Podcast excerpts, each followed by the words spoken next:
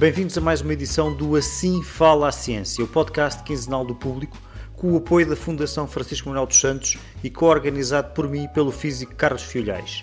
A minha convidada desta semana é a economista da saúde Céu Mateus, que se licenciou no ISEG, Instituto Superior de Economia e Gestão da Universidade de Lisboa, e realizou o mestrado na Universidade de Bath, no Reino Unido.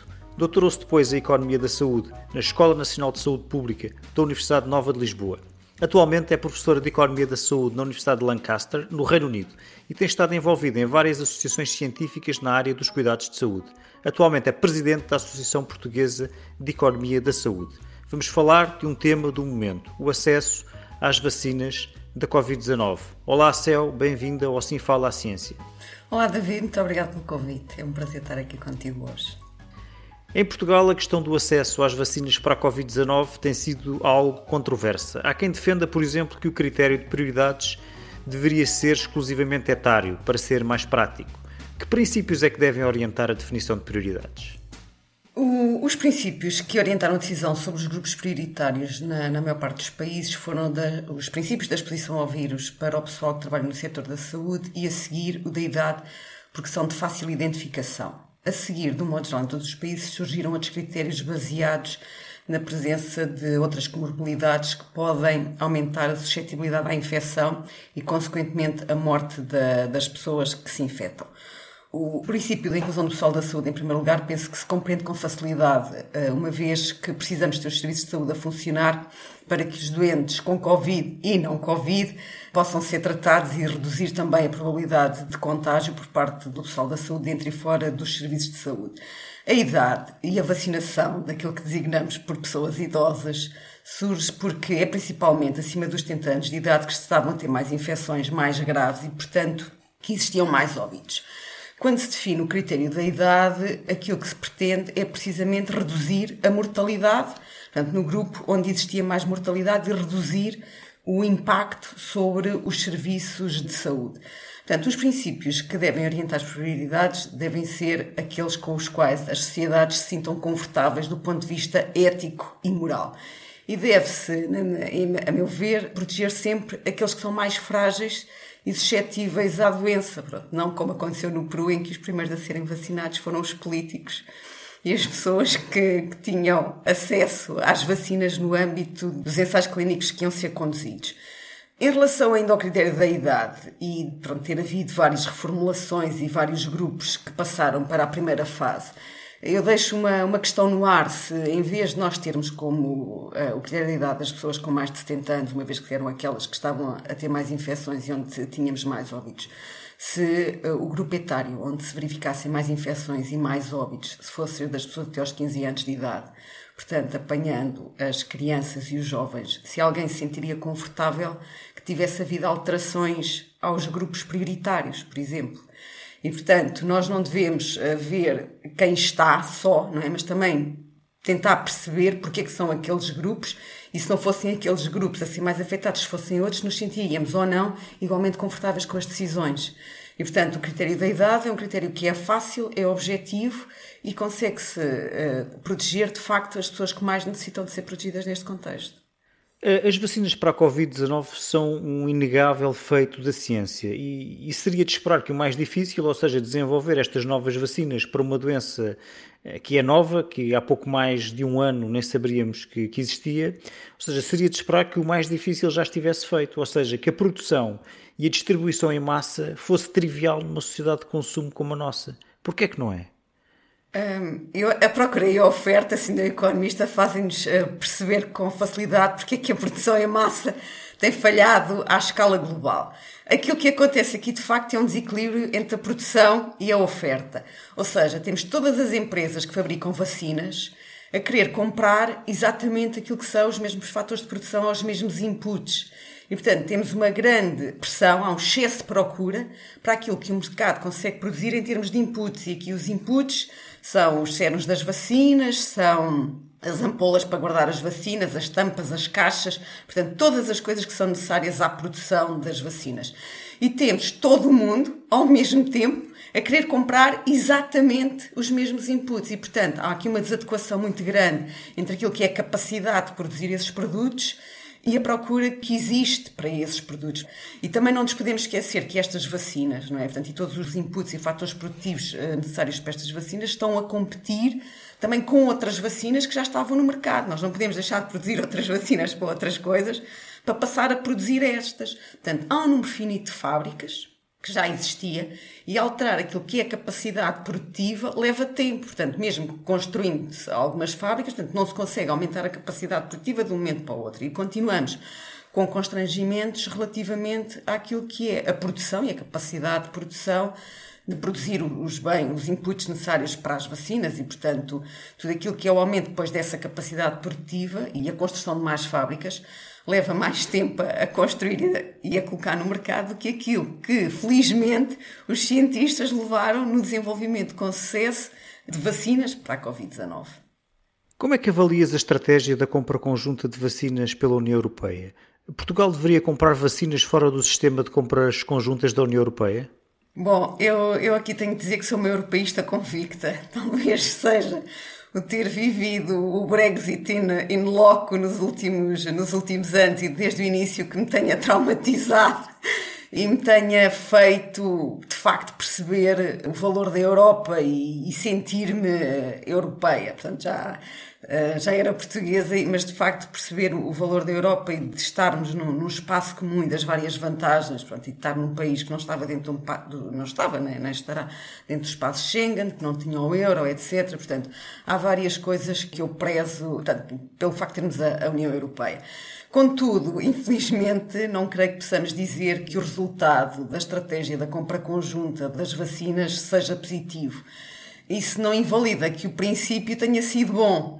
Não é? Portanto, o resultado não foi brilhante, mas a, a, ideia era boa. Provavelmente a União Europeia não, não tinha experiência necessária em aquisições conjuntas deste volume ou de outros volumes e para outros bens, e talvez tivesse sido mais humilde no, no reconhecimento dessa falta de experiência e de que necessitava ter melhor assessoria para conduzir o processo com sucesso, tivesse contribuído para um resultado mais desejável.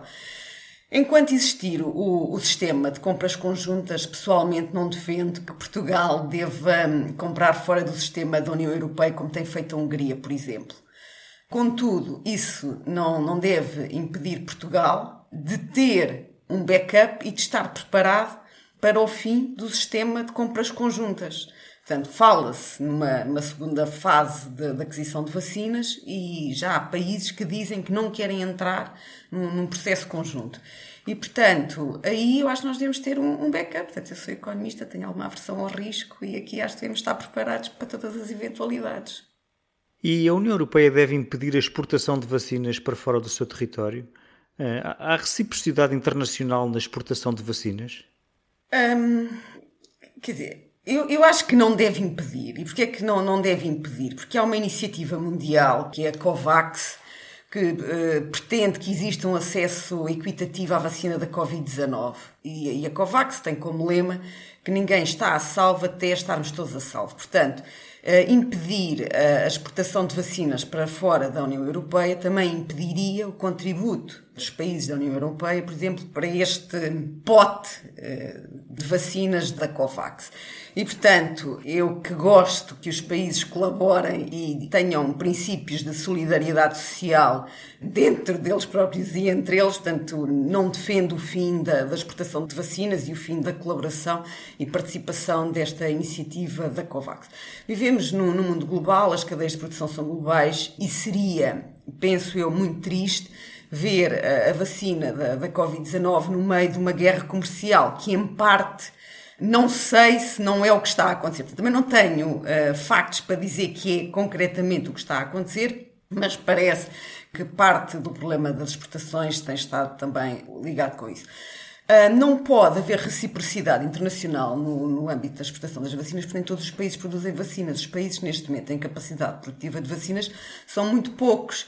E, portanto, a questão da reciprocidade não pode estar presente.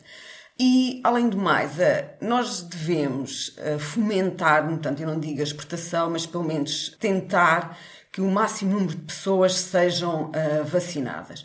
E neste momento o problema maior, é, portanto, há de facto um problema de acesso em alguns países, portanto, em relação às quantidades, distribuição, vacinação, etc. Mas também há um problema em que nem toda a gente quer ser vacinada. E enquanto nós uh, conseguimos, de alguma forma, vir a resolver o problema da produção e distribuição de vacinas, portanto, é um problema de tempo, não, não podemos deixar de lado o problema das pessoas que não querem ser vacinadas. Por exemplo, na China, as taxas de adesão à vacinação têm sido muito baixas, porque a percepção que as pessoas têm do risco é muito baixa. Portanto, as pessoas não, não acham que o risco de serem infectadas é muito baixo e, portanto, não sentem necessidade de ser vacinadas. Eu acho que o problema da não adesão às vacinas neste momento é mais preocupante do que um problema que nós sabemos que é um constrangimento e que vai ser resolvido. Sim, isso num plano mundial, não necessariamente no plano português, que tem uma taxa de adesão ou uma tradição de confiança nas vacinas elevada. Uh, falemos uh, então de patentes. A União Europeia, os países em geral, devem respeitar as patentes das vacinas para a Covid-19 ou devem, de certa forma, violar essas patentes para produzir mais vacinas mais rapidamente, sem complicações? Isso iria ajudar e justificar-se-ia? a produzir mais vacinas. Sim.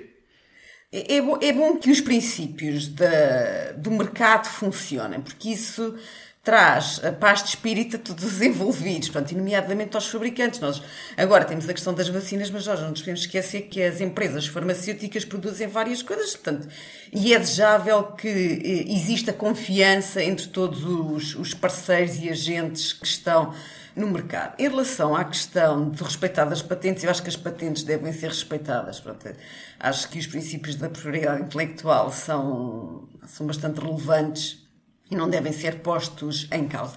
A questão do constrangimento na, na produção das vacinas, e aqui tem sido muito mencionado a questão do, do levantamento das patentes para aumentar a, a produção. Mas eu não creio que os constrangimentos à produção estejam relacionados com as patentes. Os constrangimentos à produção estão relacionados com fatores que eu já mencionei anteriormente, como a falta de capacidade produtiva para fazer vacinas. Portanto, não é líquido que se as patentes fossem levantadas, que existissem uh, fábricas para poder produzir essas vacinas, não é? Portanto, fábricas com condições de produção. Porque uh, eu acho que a última coisa que nós queremos é vacinas produzidas, tipo numa fábrica vão de escada, sem condições de segurança. Nós, portanto, qualquer medicamento é difícil de ser replicado. Comprimidos. Mas, são... mas, mas, Céu, mas, a, mas a indústria farmacêutica é um mercado altamente regulado e não se podem produzir medicamentos em fábricas de vão de escada. Não, isso é verdade, isso é verdade, mas a questão é que mesmo sendo levantadas as patentes, não é? Portanto, a questão é que quando há esquemas de colaboração, como tem havido, por exemplo, a AstraZeneca tem uma colaboração com uma empresa na Índia, que é o maior produtor de vacinas da AstraZeneca fora da União Europeia. E a maior parte da produção uh, nessa fábrica será para vacinas que vão ficar disponíveis no âmbito da parceria da COVAX. Portanto, não é uma questão de levantamento de patente, é uma questão de colaboração entre a empresa que é detentora da patente e uma fábrica que funciona como se fosse uma, uma fábrica de genéricos. Não é uma fábrica de genéricos, porque continua a ter a designação da casa-mãe, mas aquilo está fora, é para outro mercado. Okay? E, portanto, e são estas uh, colaborações entre empresas detentoras de patente e empresas com capacidade produtiva irreguladas são desejáveis que existam. A questão do levantamento da patente, das patentes aconteceu em alguns países, não tantos como se possa pensar, e aconteceu principalmente no âmbito do tratamento antirretrovirais para o HIV, porque alguns países não tinham capacidade financeira para pagar o preço dos, dos medicamentos.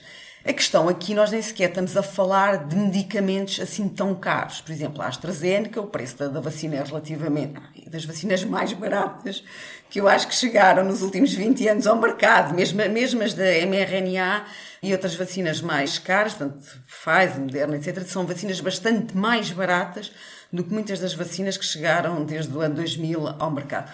E a questão é que esquemas de incentivo à colaboração entre empresas detentoras de patentes e fábricas com capacidade de produção em condições são provavelmente mais desejáveis do que vir a colocar pressão e disrupção no mercado, não é? Através do levantamento das patentes que é algo que eu acho que é, será sentido pela indústria farmacêutica como um ataque e que pode pôr em causa não esta, não agora a questão da Covid, mas futuros desenvolvimentos ou futuras colaborações, parcerias, etc. Portanto, eu prefiro um, um sistema de, de incentivos para partilha de conhecimento entre empresas detentoras de patentes e produtores de, de genéricos, mas que têm capacidade para produzir as, as vacinas, do que um sistema de, de, punição com um licenciamento compulsivo que não tem em consideração a patente e a propriedade intelectual. Muito bem. Aprofundemos então agora a questão do acesso diferenciado uh, entre os vários países. Há mecanismos realistas para as vacinas chegarem aos países mais pobres? Uh, e o que farão os países ricos com as vacinas em excesso que encomendaram e que poderão vir a ter no futuro? Bem, eu espero que os países uh, de elevado rendimento e mais ricos façam aquilo que é eticamente desejável, ou que seja, que deem as vacinas que não necessitam, não é? Que não as desperdicem, porque isso será um desperdício também que funcionará contra eles porque, portanto, até estarmos todos vacinados, não estamos todos seguros. Portanto, e o todos não é só a, a, nossa casa, a nossa família, o nosso país. Nós não nos podemos esquecer que vivemos num mundo global e, portanto, quanto mais pessoas estiverem vacinadas, mais seguro será para todos. Existe esta iniciativa da COVAX, que eu já referi, portanto, em que pretende promover o acesso equitativo às vacinas para a Covid-19, pronto, e que é coordenado pela Unicef, pela Gavi, OMS, e pela Coalition for Epidemic Preparedness and Innovation, portanto, e que de facto há uma série de países que contribuem para este pool conjunto de, de vacinas. Mas uh, o chegar aos países de baixo e médio rendimento, de facto, é mais difícil, não só pela questão da quantidade das vacinas, mas depois também pelas questões da distribuição e acesso, portanto, depois dentro desses, desses próprios países. O desejável é que, pronto, é que a COVAX funcione não é? e que os países que venham a ter vacinas em excesso, que as ponham ao dispor no âmbito deste mecanismo. Eu acho que a questão do, do excesso das vacinas depois estará relacionado com a necessidade ou não de uma segunda dose de, de imunização, portanto, e o tempo que durará a imunidade que é concedida por uma primeira administração da vacina. Portanto, eu acho que neste momento Pá, ainda não ponho a cabeça no cepo pela duração da imunidade. Uh, e portanto parece-me que há mais, uh, ainda, não é que há mais, parece-me que ainda há muita incerteza do que certezas. E portanto eu não sei se não serão necessárias todas as doses de vacinas e se não será de facto necessário aumentar muito a capacidade produtiva das vacinas que nós temos neste momento disponíveis para a Covid-19. Falemos agora de outro assunto. Eh, por vezes surgem notícias eh, de doentes que pedem que certos medicamentos muito caros sejam pagos pelo Serviço Nacional de Saúde eh, ao abrigo da autorização de utilização excepcional de medicamentos pelo Infarmed. Por vezes esses medicamentos permitem prolongar a vida de alguns doentes por alguns meses. Que critérios é que deve ter o Infarmed para decidir sobre estes pedidos? Hum, há critérios que o Infarmed tem explicitados há cerca de 20 anos para a introdução de medicamentos no âmbito hospitalar. E as autorizações de utilização excepcional são uh, autorizações para a utilização de medicamentos em âmbito hospitalar. Estes pedidos vão surgindo, não são todos iguais, e aquilo que acontece, e há aqui uma, uma diferença importante, é saber se o medicamento já tem ou não autorização de introdução no mercado em Portugal. Se o medicamento já tem a autorização de introdução no mercado em Portugal, é criado ou existe a possibilidade de haver uh, um, um, protocolo de acesso precoce ao tratamento. Portanto, e o, os hospitais, de acordo com uh, também em, em, colaboração com as empresas farmacêuticas detentoras da autorização de introdução no mercado do medicamento, são feitos estes pedidos e estes medicamentos, nessas circunstâncias, são disponibilizados para um grupo de doentes, portanto, com os quais a empresa também considera que são suscetíveis de receber o tratamento e de beneficiar desse tratamento em Portugal e são gratuitos. Uh, ficam gratuitos para o SNS no âmbito deste protocolo de acesso precoce. Quando não existe autorização de introdução no mercado, então é que a fatura recai toda sobre o SNS. Isto, como o próprio nome indica, são situações excepcionais e, portanto, devem ser a exceção e não a norma. Ah, não há nenhum país do mundo onde seja possível e estejam no, no mercado todos os medicamentos que existem disponíveis para tratar todas as doenças. Pronto, eventualmente com exceção dos Estados Unidos, mas que funciona de uma forma muito, muito especial e, e não, não funciona no âmbito do Serviço Nacional de Saúde.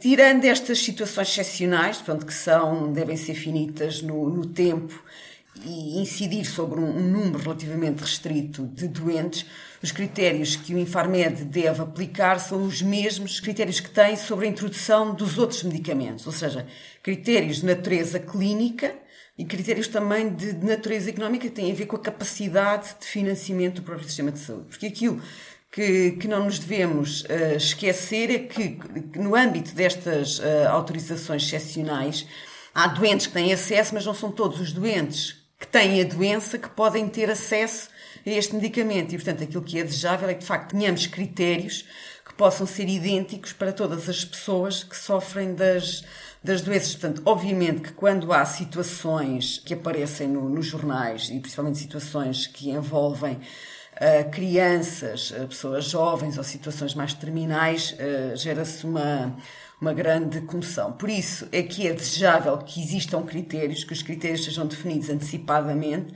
e que possam ser aplicados de forma equitativa a todas as pessoas que podem beneficiar dos tratamentos, portanto, e que seja feito a decisão com base naquilo que é a capacidade que o Serviço Nacional de Saúde em Portugal tem de prestar o máximo de cuidados possível ao máximo número possível de cidadãos. Muito obrigado, Céu. Termina aqui mais um Assim Fala a Ciência, um programa em que ouvimos cientistas portugueses pelo mundo da rede Global Portuguese Scientists. Daqui a duas semanas haverá nova edição, estando no meu lugar Carlos Filhais. Até lá. Este programa teve o apoio da Fundação Francisco Manuel dos Santos. O público fica no ouvido.